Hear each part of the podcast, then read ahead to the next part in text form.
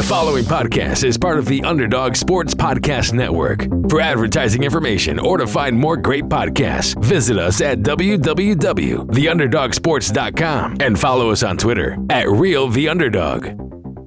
We're talking fantasy football draft and draft recap.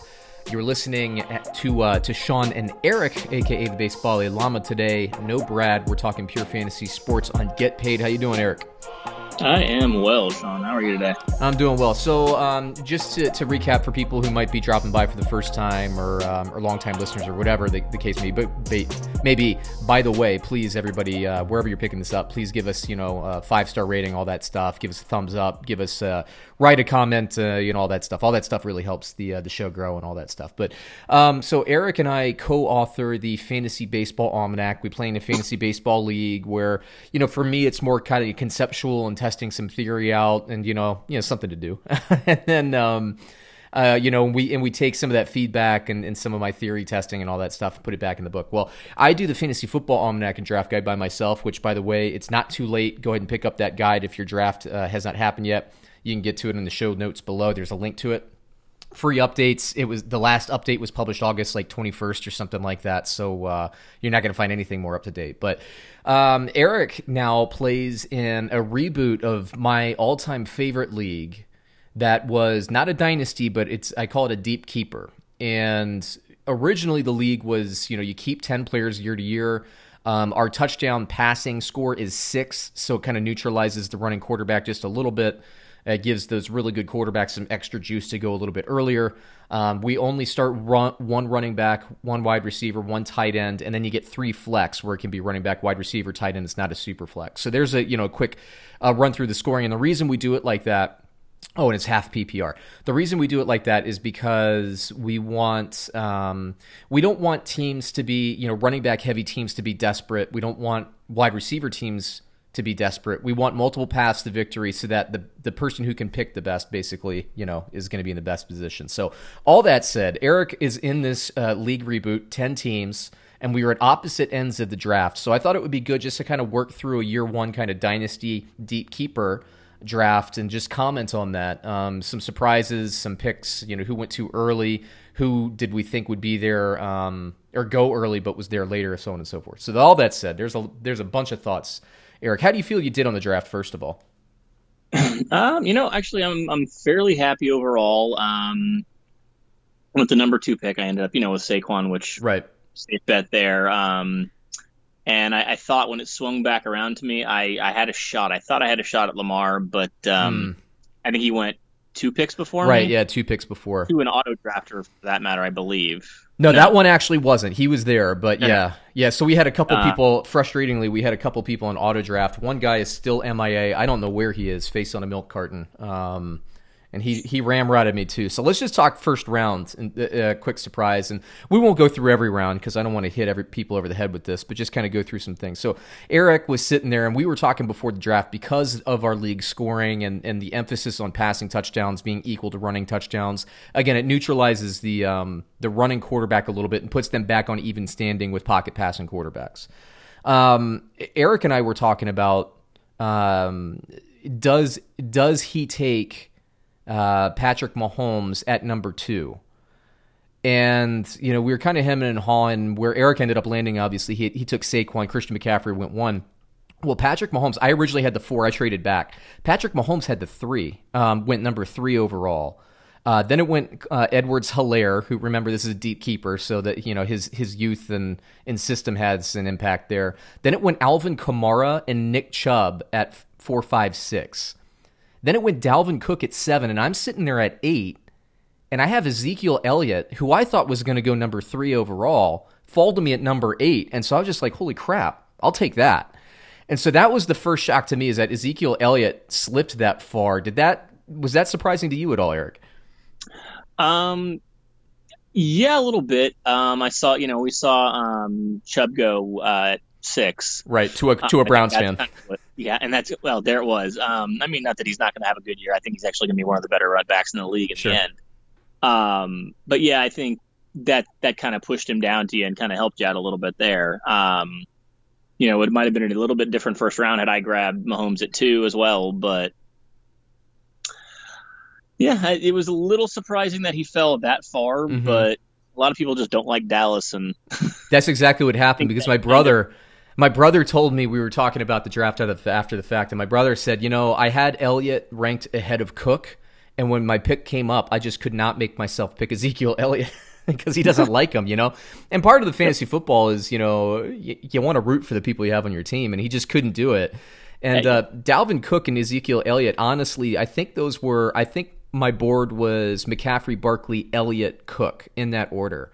And so I was thinking originally when I had the four, I was thinking, okay, assuming I take Elliott or Cook at four, my thought was, will Josh Jacobs or Aaron Jones get back to me on the swing? What back when I had number, uh, gosh, I don't even know what pick that is. Number what, eighteen? Uh, pick number eighteen or seventeen or what, whatever that would have been.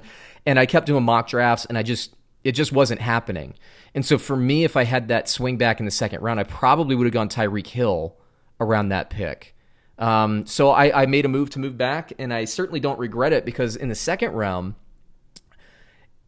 Derrick Henry was stolen from me by an auto drafter. So pick number 12, Derrick Henry went. And I'm telling you, if that guy had shown up for the draft, I would have gotten Derrick Henry, and I would have had um, Derrick Henry was in my top five, I think, as well. So I would have had like the most beautiful swing in my fantasy football career. But I did end up with Aaron Jones, so I know people are down on him, but um, I like him. I would have I would have jumped at Josh Jacobs first, but he ended up going the last pick in the first round. So, who did you get on the swing? You got um, Julio. And I, yeah, and that's uh, that's some Falcon fandom as well, but also I think you know you really can't go wrong with him, especially with Calvin ready to break out. It's going to divide some attention. Yeah, and I noticed some teams here were going um, going really youth early. And the first time I had played in this league, I did that. I went youth early. Um, you know, I got all these young rookie running backs and these these receivers and all that. And I, I said to myself, I don't care if I lose in the first year. I just want to be competitive in years, you know, two through whatever. And what I learned in that experience was that there was no reason for me to go so youth heavy. It, I think what I should have done the first time what I did this time is when I ranked, I recalibrated my draft board and gave a boost to anybody who was 25 and under. And, you know, when I saw Jonathan Taylor go at pick number 18, I just thought, man, that to me is a little bit too high, especially with some of the buzz saying that he's having a little bit of trouble at this point in training camp, overtaking Marlon Mack. So, you know, we were starting to see at that point players slip into the later rounds that in the mock drafts, it just wasn't happening. And I was like, that was the first surprise. Then we saw, by the way, uh, we mentioned Mahomes. So Mahomes went number three overall. And again, with this uh, expanded um, emphasis on quarterbacks and passing touchdowns, Russell Wilson went number 15 overall. And then Lamar Jackson went behind him at number 17. Again, passing touchdowns neutralizes the running touchdowns. So uh, once three quarterbacks went in the first two rounds, I'm thinking, oh my gosh, I'm going to get a lot of running backs here. That's what was starting to go off in my head. And that's kind of what ended up happening.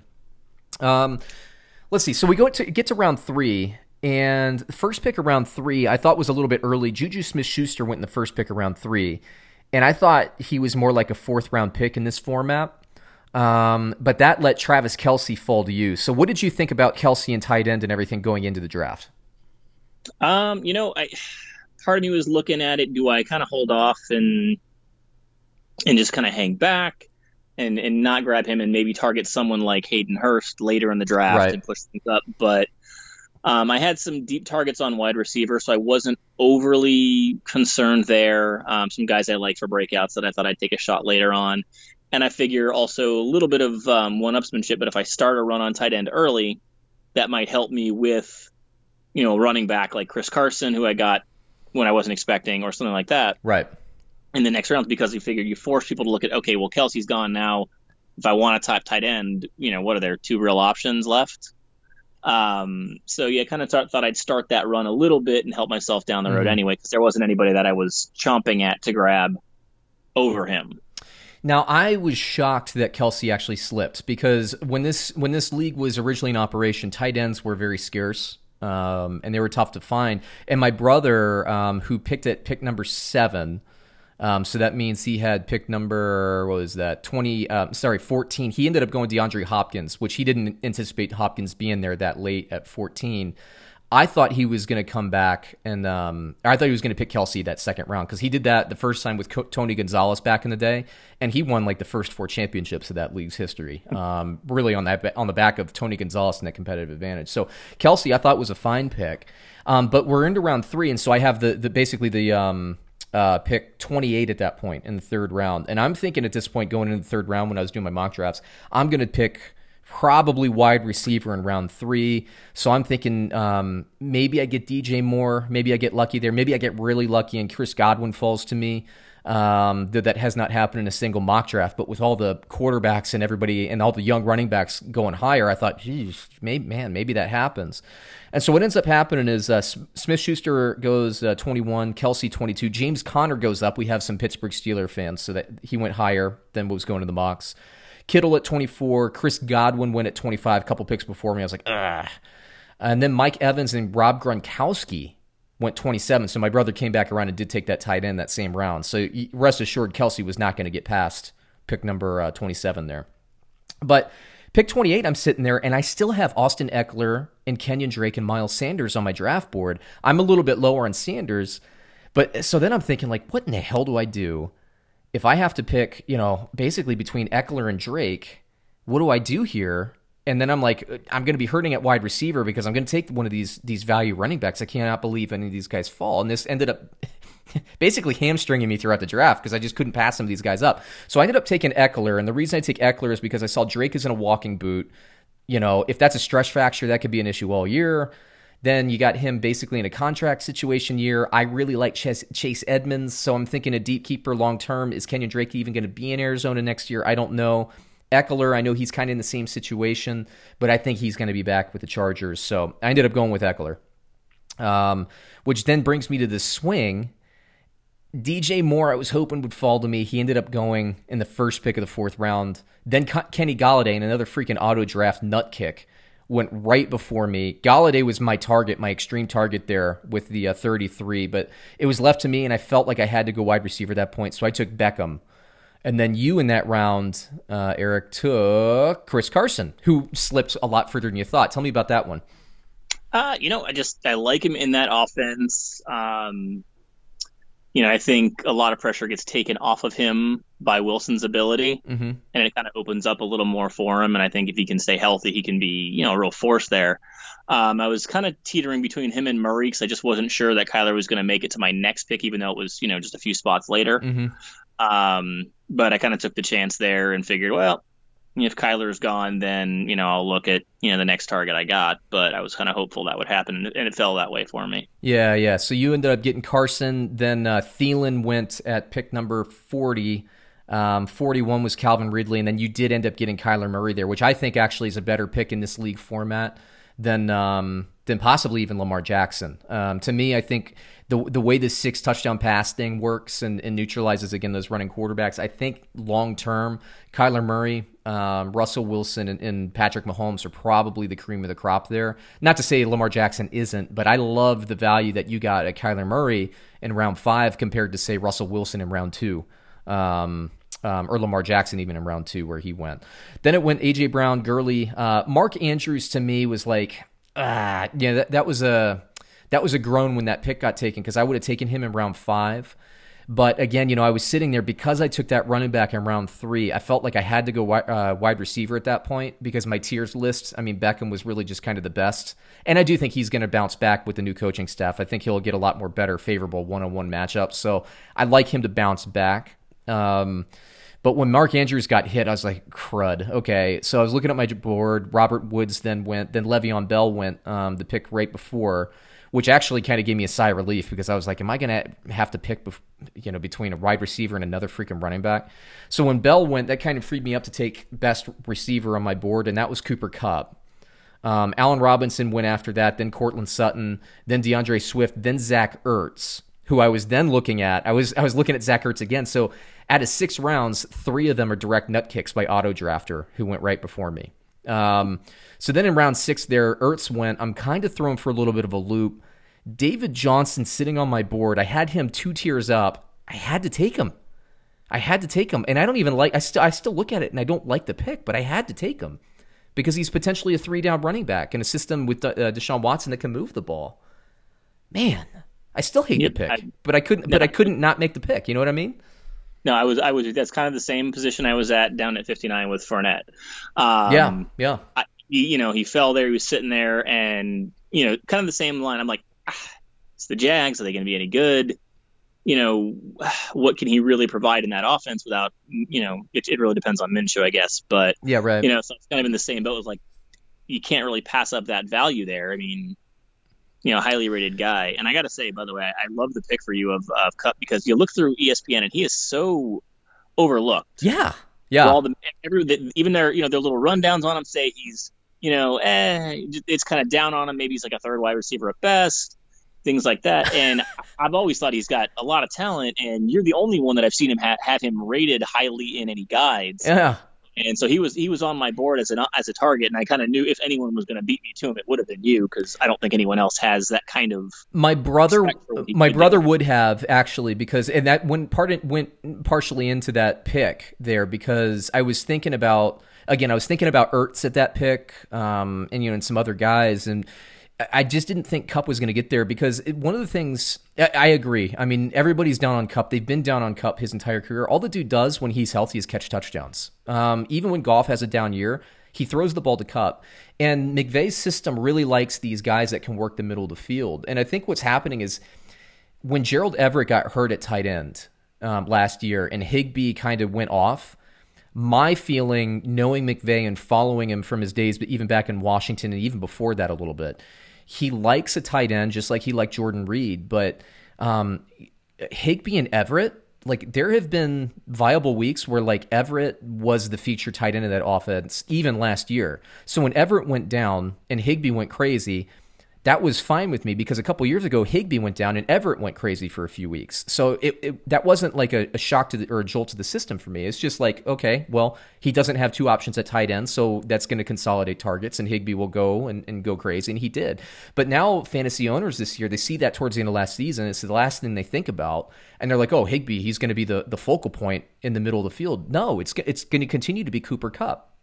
Just like you know when the when the Redskins used to use, or sorry, the, the football team used to use their slot receivers. Um, you know, in um, you know, and uh, like Ed McCaffrey, you can think of that in the Shanahan system because McVay pulls these these concepts. McCaffrey was a monster for years for the Denver Broncos. That's exactly what Cooper Kupp is in this offense. Mm-hmm. So I, I, I completely agree, completely overlooked. I have him probably a round or two ahead of everybody. And honestly, he's like a top tier receiver for me. The only reason I, I have him ranked as low as I do in my guide is because I know my people that read and, and take that guide as kind of gospel and work their way through. I know they're going to get him at good value and they don't have to overpay, um, in my opinion. You know, it's but it's also a pick that you know in those fantasy football rooms, people will say Cooper Kupp, or, you know, and they'll laugh at you, and it's just like f you, man. It's going to work out. He's going to catch ten touchdowns. You watch. He will, if he's healthy. Goff yep. might only throw for 20, but Kupp will get 10 of them. That's just how this offense yeah. works.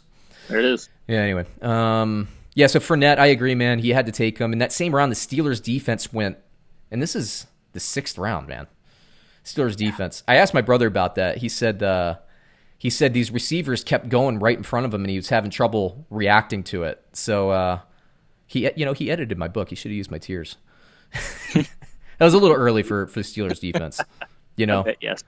Uh, I like you. I like when you got your defense. Spoiler alert. We'll talk about that in a bit. But uh, I didn't like when he got his. But the Steelers were kind of my top ranked defense, honestly. Um, but uh, but anyway, uh, so you get to round seven. We talked about Fournette. So you had the swing there. You end up going um, Kareem Hunt. Tell me about that one. Uh, you know, and I like him. I think he's gonna. I think he has the ability to do a lot there. But that honestly was the first pick where I kind of had a little bit of regret just because of. Um, somebody who I was targeting with my next in my next thing, and maybe I had a round or two to go. Um, I wanted Burrow as kind of a long term oh, right. option, and he went not on you know he went a little bit later, but I, I really was ready to pull the trigger on him. I figured, eh, no one's going to grab until like round right. nine, so I got some time. yeah, so I kind of lost out on that one, but I do think um, if he's used properly, and that's going to be the question, he uh, he adds a lot of value as you know out of the as a receiver, as a running back, depending on how they use him and how healthy Chubb stays. So I think he's going to be in there, you know, two three downs regardless, whether it's as a receiver or you know dual running backs, whatever. There's no shortage of action going on with our exclusive partners at betonline.ag. Sports are slowly making its way back. MLB and now NBA join UFC, boxing, NASCAR, and soccer. BetOnline has all the best odds and lines for the upcoming games and matches. Need more? BetOnline has simulated NFL, NBA, and UFC happening every day live for you to check out. Looking for something else other than sports? BetOnline also has hundreds of live casino games, poker tournaments, and all the best props in the business. Visit betonline.ag or use your mobile device and join now to receive your new welcome bonus and start playing today. Bet Online, your online wagering experts. Visit betonline.ag and don't forget that promo code podcast1. That's P O D C A S T O N E for your sign up bonus. Bet Online, your online sportsbook experts. Yeah, that's one. Hunt is one that I'm um, notably contrarian on as well. I think the way this Browns offense will work is that Chubb will get probably about 70% of the snaps and he'll be on the field uh, you know even on third downs. I don't think it's going to be like what a jay gruden does where he'll divide snaps and, and take backs off and third down and, and give him a roll. Um, but that's not to say hunt's not going to have value. Uh, I, I I tend to think it's going to be more on the Chubb side than the Hunt side, but I know I'm in the minority there.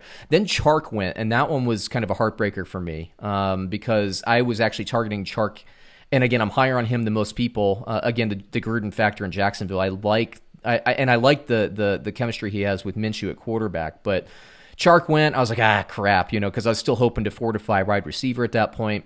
Uh, but by then, I had already had Beckham in Kupp, and I felt pretty good about Kupp. Boyd went, CeeDee Lamb went uh, a little bit too early in my opinion, but I know that guy. Um, that guy started drafting early. Uh, J.K. Dobbins, that guy took from me, um, who I was really hoping to grab. I was going to actually splurge on him, but he went even earlier than I thought. Evan Engram, and then my brother took Tom Brady, which I, I know that's early, but I think that's a really good pick. Um, so again, I'm sitting there at running back and Devin Singletary staring at me in the face. And I'm just like, for crying out loud, I can't get out of this running back hole. I, I started wanting to take tight end there, and I started to get concerned at tight end because Gronk was my my diamond in the rough, and he went like two rounds earlier. So I was like, oh gosh. For me, it was like Hayden Hurst or bust at that point. So I started looking at the teams and thinking like, okay, there a lot of teams have tight ends. Am I going to get there? So I started playing a little chicken with that one. Uh, but Devin Singletary had to take him. Then it went Keenan Allen, Jarvis Landry. Um, and then on the swing, it went Parker, Dak Prescott went in round eight. And then again, I'm looking at running back. I'm like, for crying out loud, because then I had two running backs and a wide receiver. I just felt I had to have. And I had, um, I, I didn't think they were all going to get to me in the different rounds. So I took Raheem Mostert because, yeah, I know they were talking about holdout, but he's back. He's a little bit older. He's older than you'd think at, at 28 league age. Um, so I don't love the value, but I still think he's the best running back in a Shanahan system, and that holds value. So I'm hoping I can trade him for a quarterback, as we'll find out later what happened to me. Uh, but then Diggs, Gallup, Jeudy, um, Johnson, Ruggs went one pick before you. You got Marquise Brown, who I love. So tell me about Marquise Brown. Oh yeah, I'm um, I, I'm a big believer in what what he can do. Um, honestly, I have him pegged as a as a top ten wide receiver this year personally. Um, and he was kind of one of the guys where, you know, I wasn't quite so sure how deep he was going to go. And I kind of figured I'd pull the trigger again. I was sitting there staring at Joe Burrow, but mm-hmm. I just, something told me Brown was not going to make it. And he's a guy I, I wanted to put in there as, as a flex option. Um, and I didn't think he was going to make it around to my next pick. So kind of just had, yeah, went and snatched him up and, and, and kind of crossed the fingers on Burrow, which, which didn't last long. Yeah, people were down on Brown. I loved Brown in week one of last year when he went crazy against the Dolphins and the Ravens put up like 50 points and all that. And Br- Brown actually was injured and banged up for most of the year.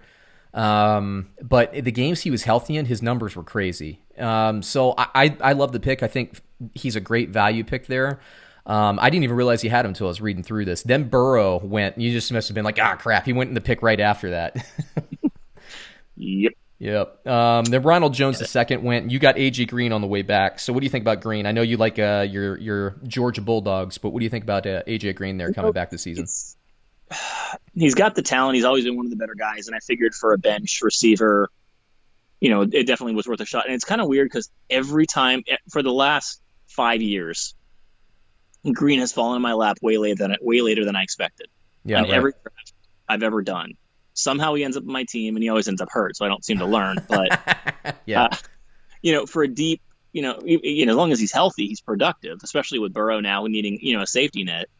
Um, yeah, I figured worst case he's a you know he's a fill in flex on a on an off day for somebody, so it's worth a shot that you get a big game out of him if he's healthy.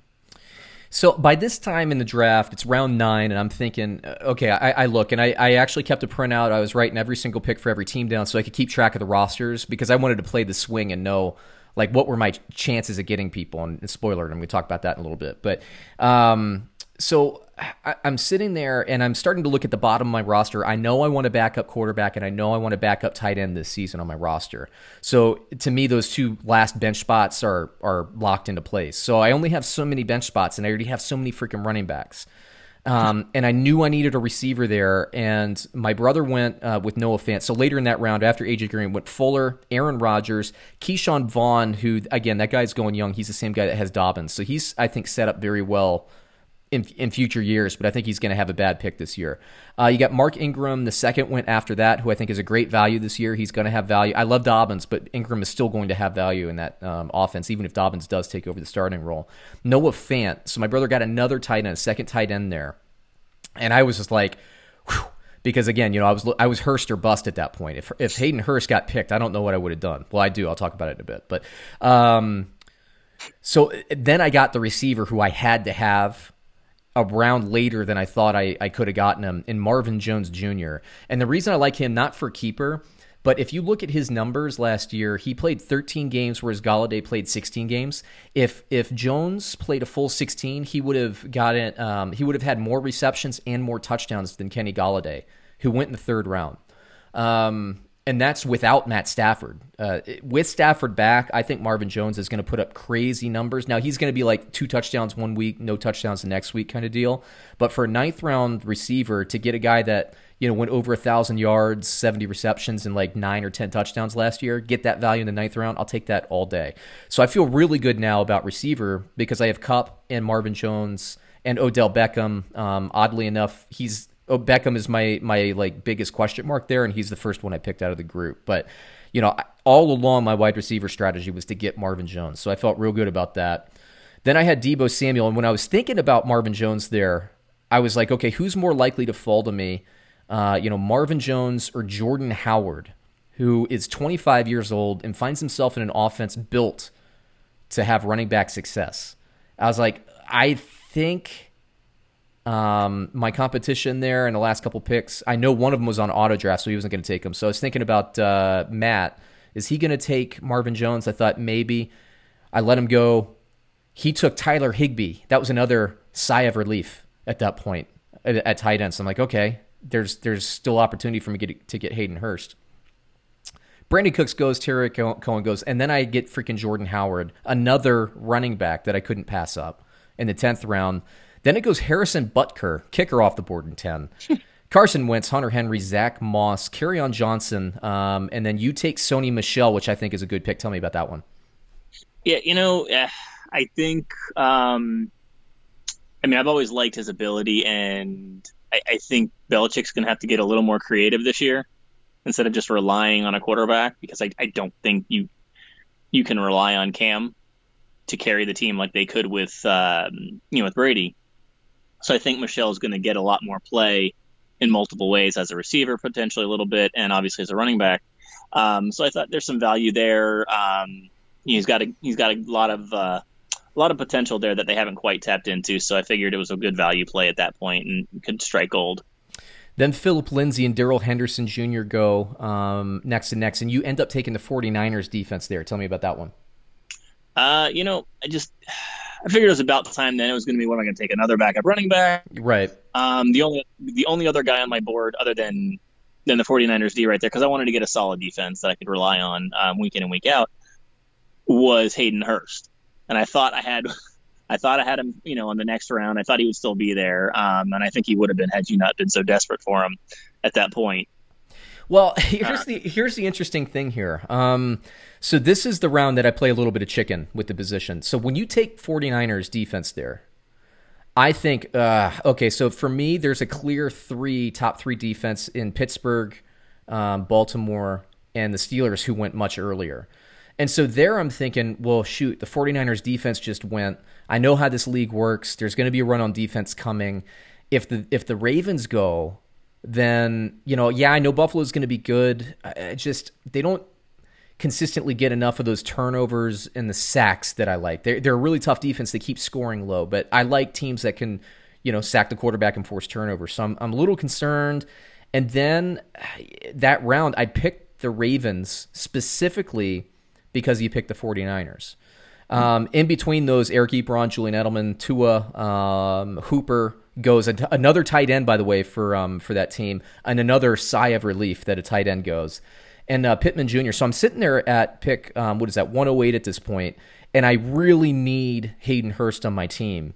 But I'm playing the swing, and I'm thinking, okay, I know two of these picks are going to be auto draft, and and those just are not being there. So, and and Matt had just taken Tyler Higbee, um, so I'm thinking, odds are that he's not going to take another tight end there. I'm going to take Ravens defense there. That pick would have been Hayden um, Hayden Hurst had you not taken the 49ers. And then on the way back, I would have taken 49ers because I agree at that point, if you have like a, a, category of player much, you know, so far above everybody else, and you and you're looking at bench players at that point, I'd rather take the starting team that gives you competitive advantage in your starting lineup week to week and have defense set. So that's why I went that route.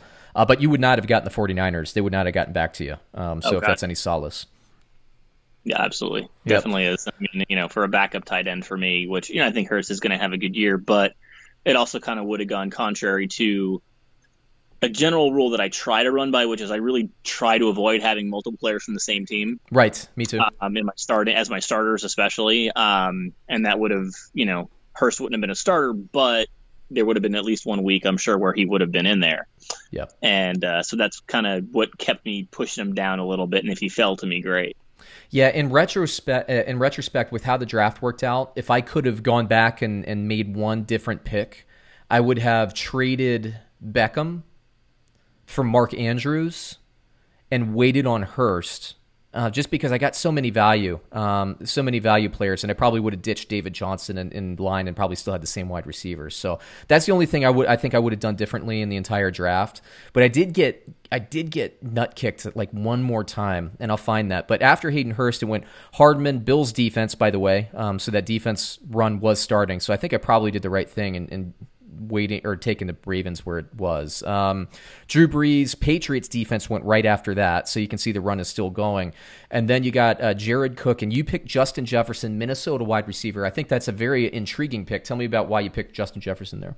Um, you know, at that point, again, I'm looking at mostly bench spots. I know we're an eight, you know, an 18, uh, 8 mm-hmm. player keeper league, and I kind of wanted to grab a solid rookie that right. could be in that group. Yeah. Um, and I think, uh, yeah, as you mentioned, we had one team that grabbed every single rookie running back of value out there, I think, or at least tried to. Yeah, right. Uh, there wasn't much to look at. So, you know, Jefferson was kind of sitting there, and I said, well, you know, let, us take a shot. He may not get a ton this year, but I, I'm betting you'll see kind of him as one of those guys that starts to come on towards the end of the year when he really gets that opportunity and starts to build up, and, and it might be worthwhile. If not, you know, it's it's pick 119 in round 12. Yep. You know, not the end of the world there. Yeah, and then I'm looking at uh, so after that, Tevin Coleman and Alexander Mattison go. I think uh, both of those are pretty decent value picks there. Um, as long as you're not relying on those guys to be starters, I think they're you know good good kind of roster bench guys. Uh, you take Roethlisberger, um, who I think is going to have a ma- massive bounce back season, but I'm I, I at this point with quarterback, I was thinking, okay, I have a pretty good chance to get Stafford, and I think Stafford, if he can stay healthy, I mentioned I compare him with Golladay as my starter. Um, Stafford was on target to throw about 49 or 50 touchdowns before he got injured last year. Seriously, um, I've done the math. You know, it's in the almanac and all that. So I thought mm, I can probably sneak away with Stafford. Wouldn't you know it? Stafford went and picked freaking 123. Um, and I probably would have picked Stafford next. Um, so that was that was kind of a little bit of a heartbreaker. Nyheim Hines, I think, is a really good um, sneaky pick for anybody in PPR formats. He went, then Will Lutz goes at kicker, and who I was going to take was um, Antonio Gibson because, like you, I wanted a project on the back of my my bench. Um, I wanted a rookie running back, and Ke'Shawn Vaughn for crying out loud was already gone. And so I'm like, I want a rookie project. I missed out on Ruggs, who I, who's the only probably receiver I, I would have wanted at that point. Um, and uh, and so I was thinking Antonio Gibson, am I going to be able to get him? Well, my brother ends up taking him the pick before me. That was a heartbreaker. And honestly, at that point, I was flustered. I was really flustered at that point. And I was like, what do I do? Because Stafford and Gibson, I'm, I was just shocked that both of them went in that round. And so I look at my board and I'm looking at different tiers, and I could have taken another running back there that had value, but like I had so many freaking running backs and I liked all the receivers at that point at about the same. So talking about value and competitive advantage week to week, I went with Justin uh, Justin Tucker at kicker um, because the kickers were starting to go, and I like Harrison Butker and Justin Tucker to to make you on average about two to three uh, points per week relative to the competition. And so I'll take those two to three points in my lineup rather than just try to stream kicker every week. Um, I know those guys are proven entities. Um, so and Justin Tucker hits his field goals. You know his, his percentage is good. So I went Tucker. I didn't feel great about it.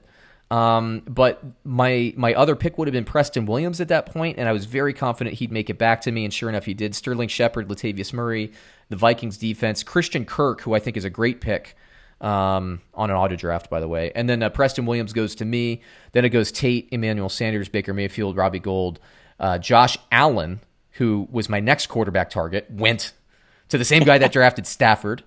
Um, and then you ended up with Boswell that round, so you ended up joining the the the, the run on kickers, as it were. So uh, tell me about that one, Boswell. you know, there, there, uh, pretty much all my kicker targets had, had flown off the board at that point, and right. I just didn't want to get, you know, yeah, I mean, I didn't really want to get stuck with with you know kind of a questionable guy. Yeah. Um, I was looking at Koo out of Atlanta a little bit, um, mainly just because I know Atlanta's history, which is they always get close to the red zone and then you know just screw it up when they get there. So there's a lot of opportunity for them. Um, but yeah, kind of went with Boswell. Just thought you know you got a little more opportunity there as well. Um, a little higher rated in my board um, as right. well, and so kind of went there and just yeah, figured you know it's worth worth a shot at that point. You know, worst yeah. case, I don't think Koo's going anywhere, so I can always pick him up off the waivers if I need to. Yep. Um, let's see. So you get Boswell, and I think Pittsburgh's offense is going to be crazy this year. I actually think Pittsburgh's going to be very, very, very good and underrated as uh, you know somebody to bet on. T.J. Hockenson goes um, at the end of round 14. 15 goes Matt Ryan, who is my next highest quarterback. Um, he got taken. I think he's about the eighth quarterback taken between those two teams in the top two picks.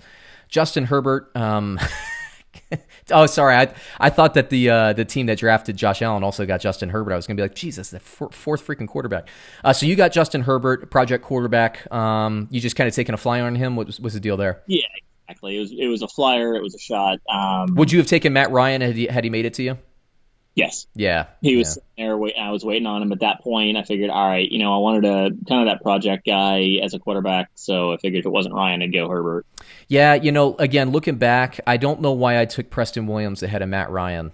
You know, I don't know why I would have done that because I also like James Washington as an analytical guy. I think I was just, you know, I, I was still feeling the feeling the pain from getting kicked in the pills after Antonio Gibson went um, and Stafford. And by that time, the picks were coming fast and furious. That, that was a tactical error, the rare tactical error by me. I, I, should have taken Matt Ryan there and shored up that position. Thing is, I don't love Matt Ryan, and I started thinking like I'm going to trade for Matt Stafford. That's basically it was like I'm going to go trade for him.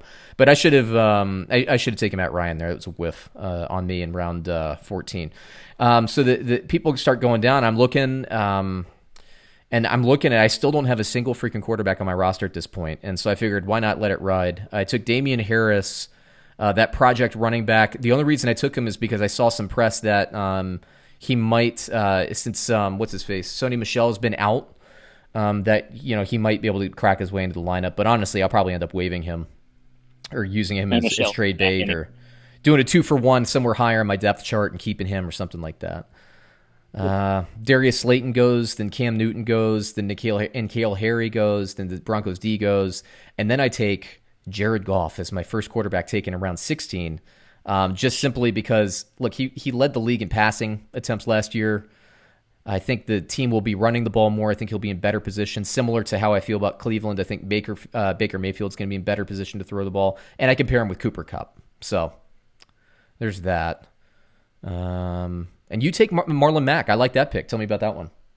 Yeah, um, you know, he was a guy I was looking at that seemed to be, you know, another one where everyone was just kind of throwing him back on the, um, you know, back on the death chart there for some reason, expecting him to just be overtaken. But he seems like he, you know, a guy that I don't know. I kind of took a bet on him. Um, he was there, as a high ranked guy for me. Um, if he doesn't get a shot, oh well. It's not like I'm hurting for running backs. Right. Um, but you know, definitely a guy that has the potential, and I figured, you know, way down there in round 16, why the heck not? Yeah, I agree. And you took another Colt there in round 17, the last round of our draft, Jack Doyle, and that was my backup plan at tight end. Um, was to was to get Doyle, and I would have drafted him probably a couple rounds higher than that had I missed out on Hurst because I I like Doyle, I like this offense. Philip Rivers always has a tight end that he throws to. He's not look Philip Rivers isn't scrambling for a five or ten yard touchdown run. He's not beating people to the edge. He's he's he's scrambling only so he can find his big tight end in the back of the end zone. I think that's going to be Jack Doyle this year.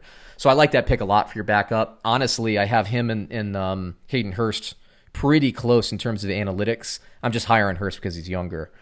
Um, then you know most of the kickers go after that, and I pick Ryan Tannehill as my last quarterback uh, taken. So I do have two quarterbacks. I only have one tight on tight end in my roster, which I don't like.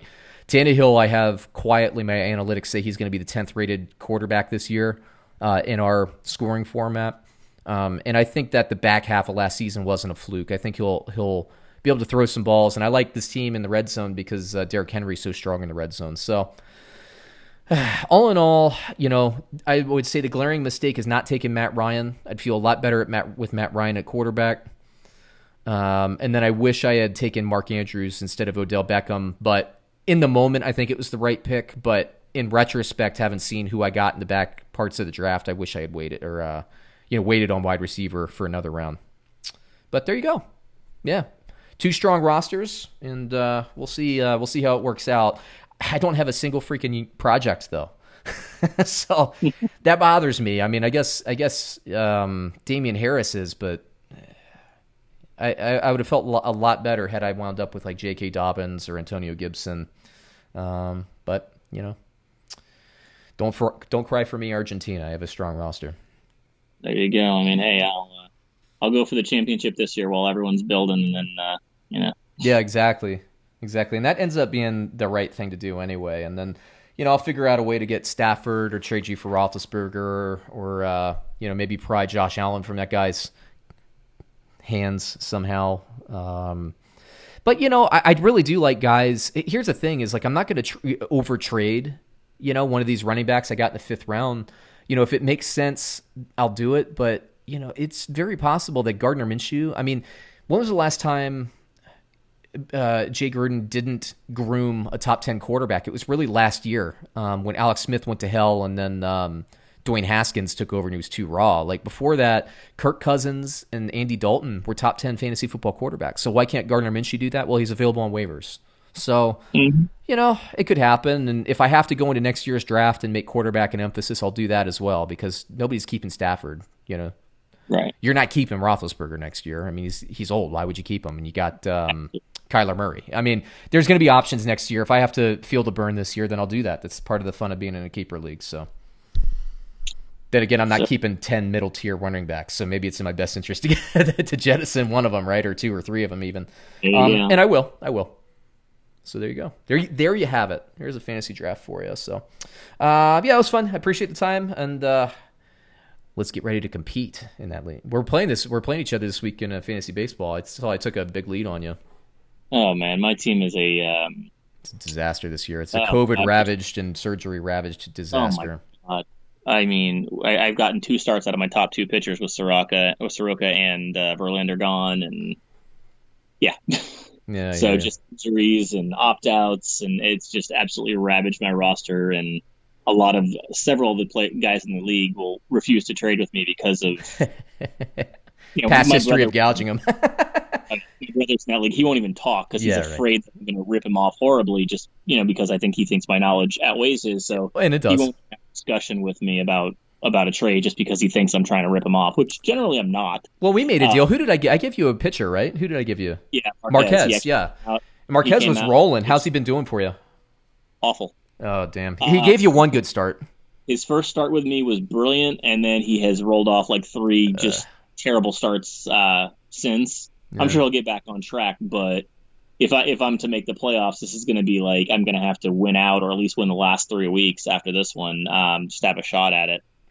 Yeah, dude. So like, I, I, might turn around and go into sell mode and just uh, I don't know, angle for a draft pick and a trade or something for someone who wants to buy out and has a shot like you. Yeah, maybe. Um, you know, I I probably need another relief pitcher. I think. You know, I'm getting some juice.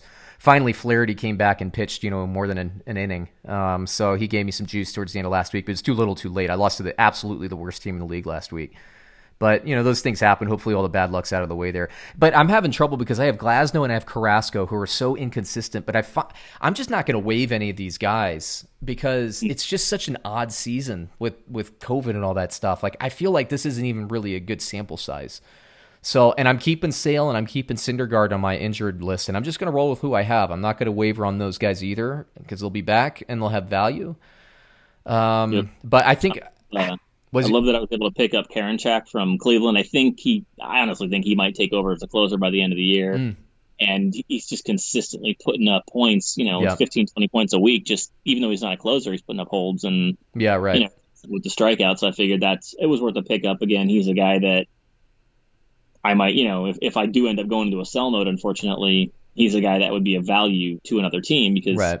there's, you know, points going up. Same thing with um, Taylor Rogers. So you know, we'll have to see how that goes. I have to, you know, look at who my keepers will be and who I can get and all that. So. Yeah, Juan Juan Soto and Baby Yaz have been uh, have been carrying me oh. offensively, and then Fletcher, who I got in that Marquez deal, has been very solid for me. So at the time, it looked good for you. Um, well, for both well, of us, really. Know, offensively, I haven't really felt the, you know felt any hurt. I've got right. you know plenty of that. So that you know, and I, pick, I was able to pick up Cronenworth, who's been great and plays close to the same you know level as Fletcher position right. wise. So you know, I took a flyer on a who could be a, a top end starter, but yeah, yeah, he'll be all right. But yeah, he was inconsistent last year. I had him too. So uh, yeah, so man, Soto is so freaking good. He is so good. Ever since he's been back, I've, my my my offense has been scoring like buckets, um, which I needed. Yeah. And then I got I, I, picked up Baby Yaz around the same time, and then got made that Fletcher move. So I got an immediate jolt. Goldschmidt's back. That's huge for me. Um, Salvador. Perez, when you know when he comes back, I've been because my roster's so thin, I haven't really even been able to get a replacement catcher. Mm-hmm. So I haven't even been fielding a catcher for like a week. But that's been the story of my freaking fantasy football or fantasy baseball season. It's just not fielding a full roster because of game cancellations and all this stuff, you know. So yeah, it's been one of those years. It's it's so hard to to you know to to pick up and who I mean for God's sakes, I just went out and dropped um you know two guys I was counting on Kris Bryant and oh, yeah. uh, just because they were even when they were healthy they weren't performing right. And for me, if Ohtani isn't a two way player, then he's not valued over other guys that I was able to pick up like Kyle sure. Lewis or you know um, Chapman or anything like that. So you know, it's been a tough year with a, with a lot of injuries and a lot of ineffectiveness, things like that for everybody. I mean, it, it's so hard to. It's a weird, you know, yeah. It's at, it's it's tough. To, that's what I keep saying in, in fantasy football, man. It's like you know if if you're if you're operating a league and you're not putting in more injury list spots or more roster spots this year there's going to be a lot of waiver wire juggle and uncomfortable waiver wire juggle. And there will be I, it, people ask me like oh what would you do? I said expand your roster expand injured um, the injured list because you don't want to be playing in a situation where you know you're in week 12 you really need to win and you need somebody else to beat your opponent and then you look and your opponent's, um, you know, the, the team you need to win isn't playing a full roster because they don't want to waive a keeper, you know, because they're injured listed or something like that. You have people in COVID, you know, um, disabled, and you know, it's it's been such a mess with fantasy baseball and what we've experienced. I've actually changed, you know, my draft strategy for my readers because it's it's you know they, they need season long depth at every position. That's why I want to carry that second tight end. Um, mm-hmm. But I'm less you know, it really might that that was kind of hinging on Doyle. I have one other guy I'd like to pick up um, if uh, if I can find a roster spot to get another tight end. But you know, once you pick Doyle, I'm like, okay, I can I can get get uh, Damien Harris and keep him, I guess, as a project for now. Anyway, that'll change. That'll change. You know what's going to happen is Justin Tucker's going to get freaking COVID, and then I'm gonna have to have two kickers on my roster for like three weeks. This oh is, man, this this is what people are looking at, man. Are you gonna waive Harrison Butker because he's inactive for two weeks? I, I wouldn't. And people people still don't get. I mean, look, I, I saw you know you, you kind of peruse social media and you see people screaming, "Oh, you know what? People can play through this, get over it. The COVID's not that bad." And you know what? I'm gonna sit here and tell you, I was laid up for the last two weeks. They say it was bronchitis. I'm not so sure. Yeah, right. Because I didn't any any other symptoms. I was convinced I somehow came up with it, even though I don't freaking leave my house. um, but and I, I, yeah, I short of breath, couldn't breathe for two weeks. It sucked. It's horrible. So that's mm. anything what people are dealing with. No, no one can freaking play with this crap. There are a lot you know, of people, so. yeah. I mean, there are a lot of people that, that, that don't get sick from it and all that stuff, and then there are people that get nailed. And I have asthma, so I've always been like, I'm I'm super conservative about because the last thing I need, and I'm a little overweight. I mean, I'm I'm in, I'm healthy, but I'm a little overweight too. So I have higher BMI and asthma. That's the last thing I want is to be be screwing with this. And I had a really bad pneumonia like two or three years ago that I like. I mean, it was the worst. It, it, would not have shocked me if I had passed away. And I actually had, knew a guy that passed away from that same flu season. So anyway, long story short is it's it's not really anything to trifle with. But the people who are like, oh, you know, you guys are being wusses, just play through it. I, I think what's lost on people is that uh, the, the NFL, these are organizations, these are businesses, and you can't really get into a situation where I mean, there's player unions. The player the players association doesn't want to just sign their rights away. That's not their job to do. Their job is to protect the players at all costs. Your job is in you know whatever you, you work if you um, belong to a, a, labor union, right? Like police officers or you know firemen, firewomen, all that stuff. You belong to a union. They don't want to put you in overly dangerous situations. They want to be fair. All these sports leagues, they have players associations. People that are like throwing shade at these leagues, they forget there are players associations whose job it is to protect and make sure that they're safe and the protocols are being taken into account and all that stuff. So I'm always saying like whether or not you politically agree or you think it's ridiculous and all that stuff, what you think doesn't matter. What matters is reality, and reality is is companies have to protect their assets at all costs. And, and you have to look. Even it sounds cheesy to go there, but I mean, again, these aren't players in a video game. Yeah, you know, these are actual human beings that have families. Yeah. And they contract it. Maybe they don't have any symptoms, but their kids, their yes. wives, yeah. whatever. They're... You know, maybe they're living with their grandparents or like their dad's still like handling their business operations and you know, and maybe their dad's like 60 or 70 years In old person, and all that. You know. Yeah, it's it, it's you know, there's more than just the player, right? And that, it's exactly right. And you know, Brad and I got in a big off-air argument about this stuff. I'm just like, dude, like what if what if you have a like what if you contract it and you come home and there's a three you know you're taking care of a three year old i think like a lot of people like really criticizing are probably younger people that don't have kids and all that stuff. You know it's like mm-hmm. i mean you have kids i have kids. Like the last thing i want to do is go out you know contract something.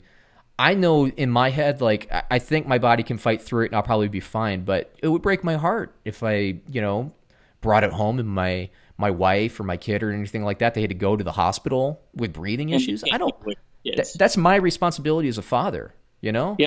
I mean, you say, "Oh, well, just stay, you know, stay away from your kids." Okay, yeah, it's easy. Trust me, I was feeling yeah, horrible. Right. Uh, you know, for the last week and a half, I, two weeks, I was feeling awful. I could barely breathe. I thought maybe I did have it. Mm-hmm. My daughter comes in, and I'm like, "Go sit on the other side of the couch." You can't tell a yeah. three, you know, three, four year old go sit on the other side of the couch. Don't climb on daddy. It yeah. doesn't work. It That's, does not work that's like daycare, man. Uh, you know, they're like, oh, well, you know, we're requiring these three year olds to wear masks and four year olds to wear masks. I'm like, what? Come on. No. Wear a mask. Give me a break. They're not going to wear a mask. Come on. No. Not by any stretch. Goobers. Anyway, so yeah, I mean it's it's wild and it is going to impact whether or not you know you think it's a thing or not. It, I mean that doesn't matter. Compartmentalize that. Um, you can go on Twitter and, and rip into people. W- the reality is your fantasy rosters are going to be impacted, as Eric and I have experienced in fantasy baseball and will no doubt experience in fantasy football. So you got to prepare. Keep that roster deep. Keep it uh, deep at all positions uh, if you can. Don't do what I did and wait until the second to last round to draft your quarterback. Oh. Oh. That would shock the hell out of me. I, I didn't know. I kept looking at like, what the hell is he doing? I do. I do it every year, and I'm just like, gosh, man, I can't. I can't pass this guy up. I can't pass this guy up. I should. I should have passed up Damien Harris. I, I couldn't. I couldn't, man. I was addicted. That Antonio Gibson, man, that Antonio Gibson one just shell shocked me. It, that took me like two or three rounds to recover from. I'm always preaching on my book. Don't, you know, it's going to happen to you. Don't be shell shocked. And I've gone on so many um, mock drafts to prepare for this. But when that happened, I was just like, oh, crap, what do I do? And what I should have done, like I said, is take the quarterback, wait, and, and take my flyer on DeSean Jackson, uh, everybody's um, least favorite social media maven. you know, taking DeSean Jackson because I think he's going to be a firecracker on the offense if he can stay healthy. But the dude's like never healthy. Uh, I don't know if you caught that in bad timing because um, oh, I saw it. he screenshotted me at the end. You know, I I logged off, not not intentionally, but my last pick. 10 seconds after somebody made a comment of, oh, had to grab Jackson. What the hell, right? Yeah, right. And I logged off like right after that, unintentionally. And then, of course, you know, our guy jumps in and goes, see, you made the Julie. Good job, man. Yeah, right. And, and yeah, for people don't remember, Eric is our, our resident Jewish um, you say representative of, of the Get Paid podcast. So uh, so there you go. Yeah, they made the, drafted DeSean Jackson. The Jewish guy left the draft. They did. It was like bang bang.